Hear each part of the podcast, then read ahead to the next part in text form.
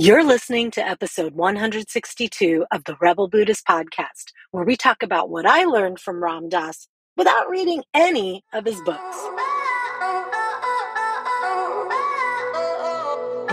Welcome to the Rebel Buddhist podcast, where we explore how to use the science of psychology, Eastern spiritual practices like mindfulness and compassion, and the game changing work of self coaching so you can free your mind and free your life. I'm your host, Ana Verzone. Hey, hey, wild and wacky humans. Being human can be hard. Am I right? I'm in Hawaii right now to make it a bit easier this week, but I'm heading back to Alaska soon where someone forgot to make summer happen. Except for these long ass days of gray that still make it hard to sleep at night without the benefit of like all the sunshine and bright days. So I'm hoping that my weather karma will shift things when I get back. So, anyway, in the past few weeks, I've noticed that Ram Dass has been coming up a lot in my clients' journeys, in my work, and just in my orbit in general. And I think this is kind of interesting because Ram Dass, otherwise known as Richard Alpert, was sort of this peripheral figure in my spiritual life at first. And I'd heard about his book, Be Here Now, in high school. I initially heard about him when I was experimenting with LSD when I was 15 and heard about his research at Harvard with Timothy Leary. And as a Filipino woman raised as a strict Catholic in a poor and violent neighborhood, now experimenting with psychedelics, I didn't pay too much attention to him because I was like, oh, it's just another privileged white guy who got to travel to India and stuff to find himself while the rest of the world was under extreme duress, right? But anyway, over the years, I have learned more about blessed Ram Dass and his spiritual path, and he's been a great influence on my life.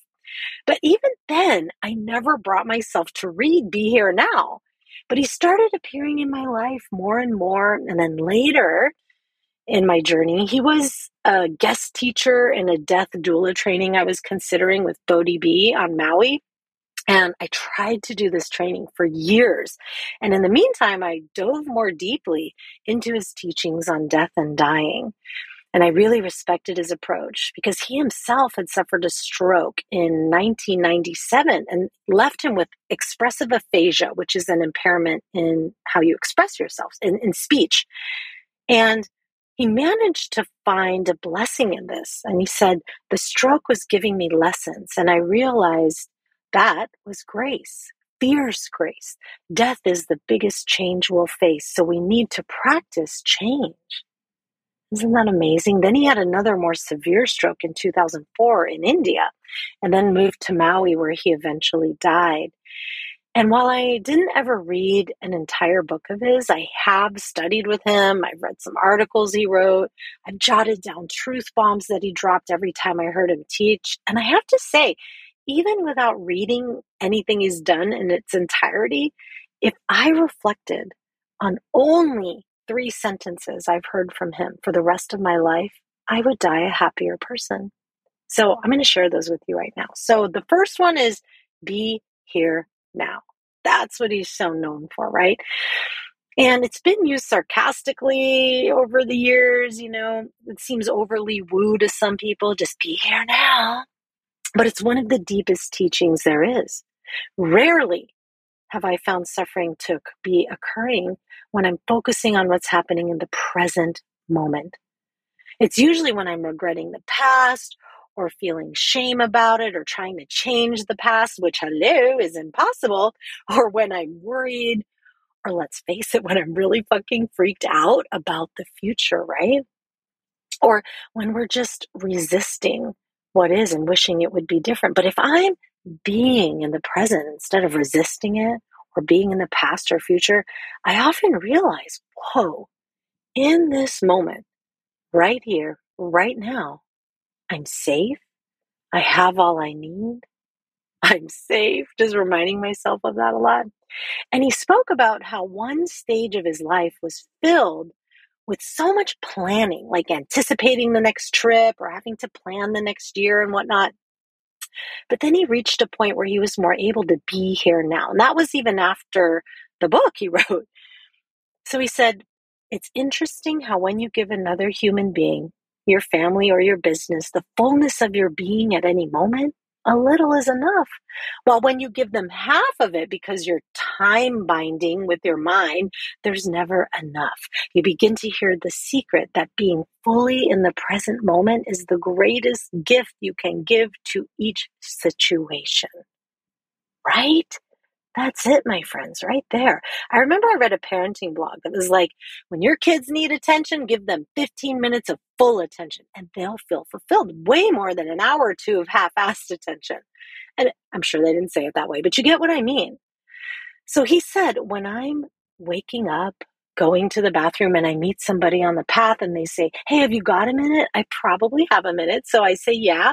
And I turn to them. And in that moment, I'm no longer somebody going to the bathroom. I'm somebody listening to their question. I'm just right there. And that takes me less time to deal with that thing fully. I hear them fully, they hear me hearing them, and we do the communication.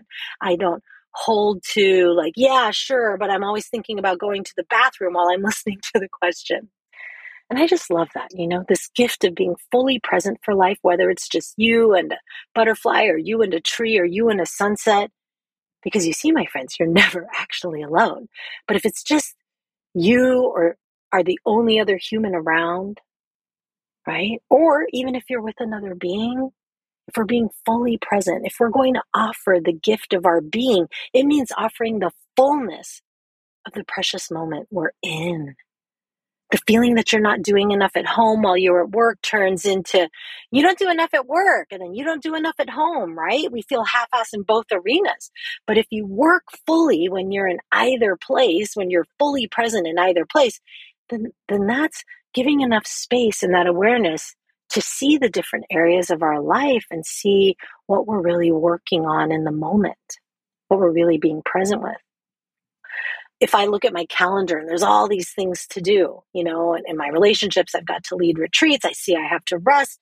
I see this pattern in my life and I can look at it and think like, do these create a life that is helping me meet my unique purpose in this lifetime? Bring my unique gifts to my people. Is this part of my spiritual path? And if not, what do I want to let go of? Right? And if so, okay, so what do I want to keep? And then we can be more at peace with how we're designing our day to day life. And we can be fully present because we know it's worth it, right? We can be fully in the thing that we're in. So, yeah, be here now to decrease suffering and to be fully present for the miracle of life and to give one of the greatest gifts you can to another and to yourself your attention. And the second sentence, well, it's more of a story than a sentence. Ram Dass said, when you go out into the woods and you look at trees, you see all these different trees. And some of them are bent, some of them are straight, some of them are evergreens, and some of them are whatever. And you look at the tree and you allow it. You see why it's the way it is. You sort of understand that it didn't get enough light and so it turned that way. And you don't get all emotional about it. You just allow it. You appreciate the tree. The minute you get near humans, you lose all that. And you're constantly saying you're to this or I'm to this. And the judgment mind comes in. So I practice turning people into trees, which means appreciating them just the way they are. So I guess if I had to pick a sentence from that story, it would be the last two combined. I practice turning people into trees, which means appreciating them just the way they are. And I would even say seeing them for the way they are and understanding and accepting them as, you know, this is what happened due to these circumstances. Because you see, most of the time we see what people do and we get so angry with them. We personalize it and make it mean something about how they don't respect us, how they don't love us, how they don't care, how they don't get us, right? But if we could just understand why they do what they do, when we can embrace the reality that hurt humans hurt other humans, well, shit, that's a game changer. We can see that people do what they do because we're suffering. We're all wounded children walking around the world, bumping into each other. and our tender wounds, not to mention how we seem to pick intimate partners that open up our core wounds, right? And this segues into the third thing I wanted to touch on today his saying that we are all walking each other home. and this still brings tears to my eyes. And I want to read you a short piece I wrote for Elephant Journal. I think it was my very first article published by someone else online, I think, in an online journal. So I showed up to school. Well, here, I'm, I'm going to read it. I showed up to school in seventh grade, eager to see my best friend. It had been a long weekend, and I was excited to catch up and tell her about the new fantasy book I'd started reading. I walked up to her and the group of people she was talking to. And that's odd, I thought. She didn't usually hang out with these people, but I assumed there was a good reason. And as I approached, I immediately felt like I'd made a big mistake. They all stopped talking, looked at me, looked at each other, and giggled. Then they walked off together, glancing back at me and whispering to each other. My best friend looked at me with disgust and left me standing there, all alone. What the fuck had just happened? I felt a cold chill run up my spine. My armpits felt wet and sticky, and I had to steady myself as the blood rushed out of my head.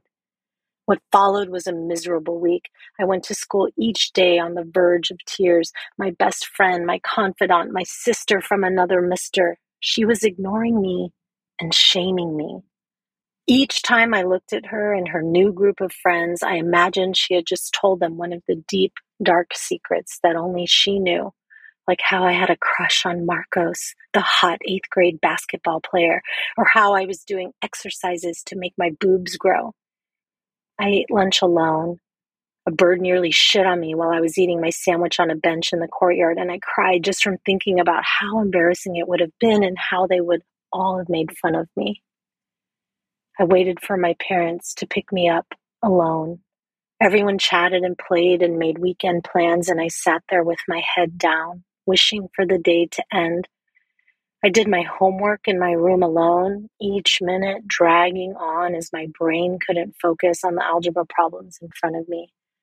I'd never felt so damn alone. The weekend passed, and I dreaded having yet another week of loneliness ahead of me. It didn't occur to me to try to hang out with other kids.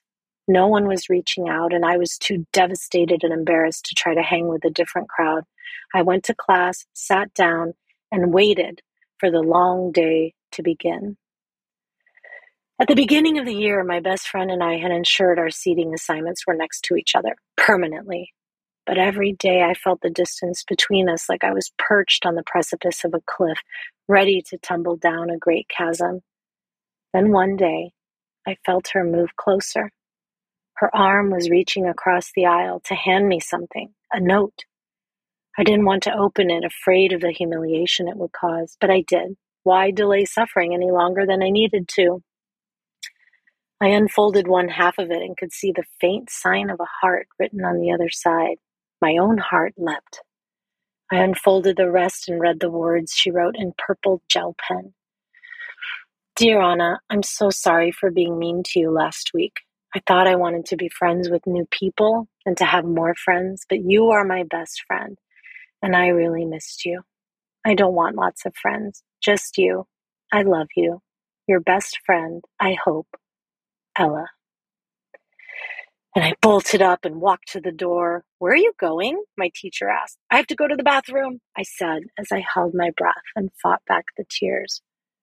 I pushed the bathroom door open and let out my sobs, tears falling like late summer rainstorm onto the floor, tears so large it was like I could hear them hit the floor. I wasn't sure what I was feeling. Was it joy? Happiness that my friend was back? In the end, I think it was relief relief that I wasn't walking this world alone. Life is hard enough. So much suffering exists in this world, even on a good day. The day I opened my friend's note, I learned how much we as humans need one another, how much I needed a friend, and what a blessing it is to have someone to stand next to who will hold our hand. Ram Dass said, We are all just walking each other home. Those words ring so true when I think of this story. We were not meant to walk this world alone. How terribly isolating and devastating it can feel to be alone. So we must reach out when we see loneliness. We must reach out when we feel loneliness. We need one another more likely than any of us would likely ever admit. Mm.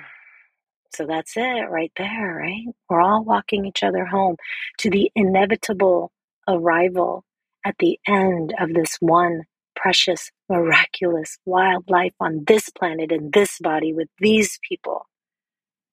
Kindness is what matters.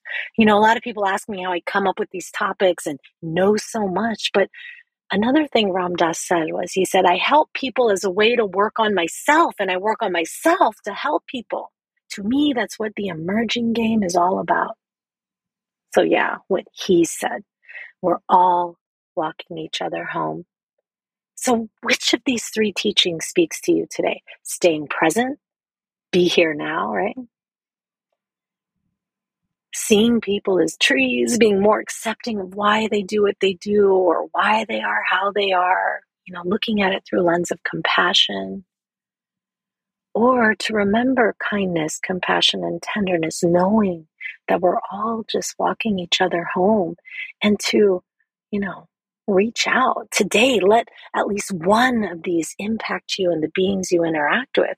Maybe we can actually pause when someone asks to speak to us and put our phone down, look them in the eye, give them our full attention. It might even freak people out to receive this much connection and presence, but it's a gift.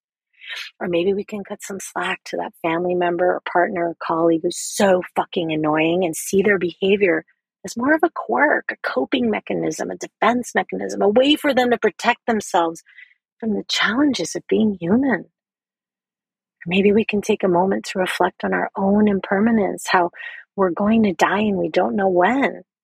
And so is that person bagging our groceries, that person fixing our car, delivering our mail, or driving in the lane next to us to work. Maybe we can remember that right? Like, why the hell are we so mean to each other when in the end we will all meet the same end? Maybe we can remember kindness and gentleness and patience and love and reach out when we see someone who's lonely. Ram Dass said, We are loving awareness. This guy even had a picture of Trump on his altar, and he said he'd look at it and say, I see you for your soul, not your karma. But boy, did you have some karma, right? to be able to see others with loving awareness, with a perspective of compassion, because being human is hard and we are all walking each other home. Ram Dass died on December 22nd, 2019, at the age of 88. And he said, Death is our greatest challenge as well as our greatest spiritual opportunity by cultivating mindfulness, we can prepare ourselves for this final passage by allowing nature rather than ego to guide us.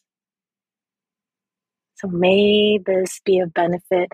May one of these three sweet truth bombs that he's dropped for me resonate with you. And may it impact not just you, but everyone you come into contact with. All right, until next week. If you like what you heard, spread the love and share it. And if you want to learn more about how to free your mind and free your life, check out rebelbuddhist.com and grab my free Rebel Buddhist training kit, where you'll receive a video training on cultivating resilience, a copy of the gorgeous Rebel Buddhist Manifesto, and more. That's rebelbuddhist.com.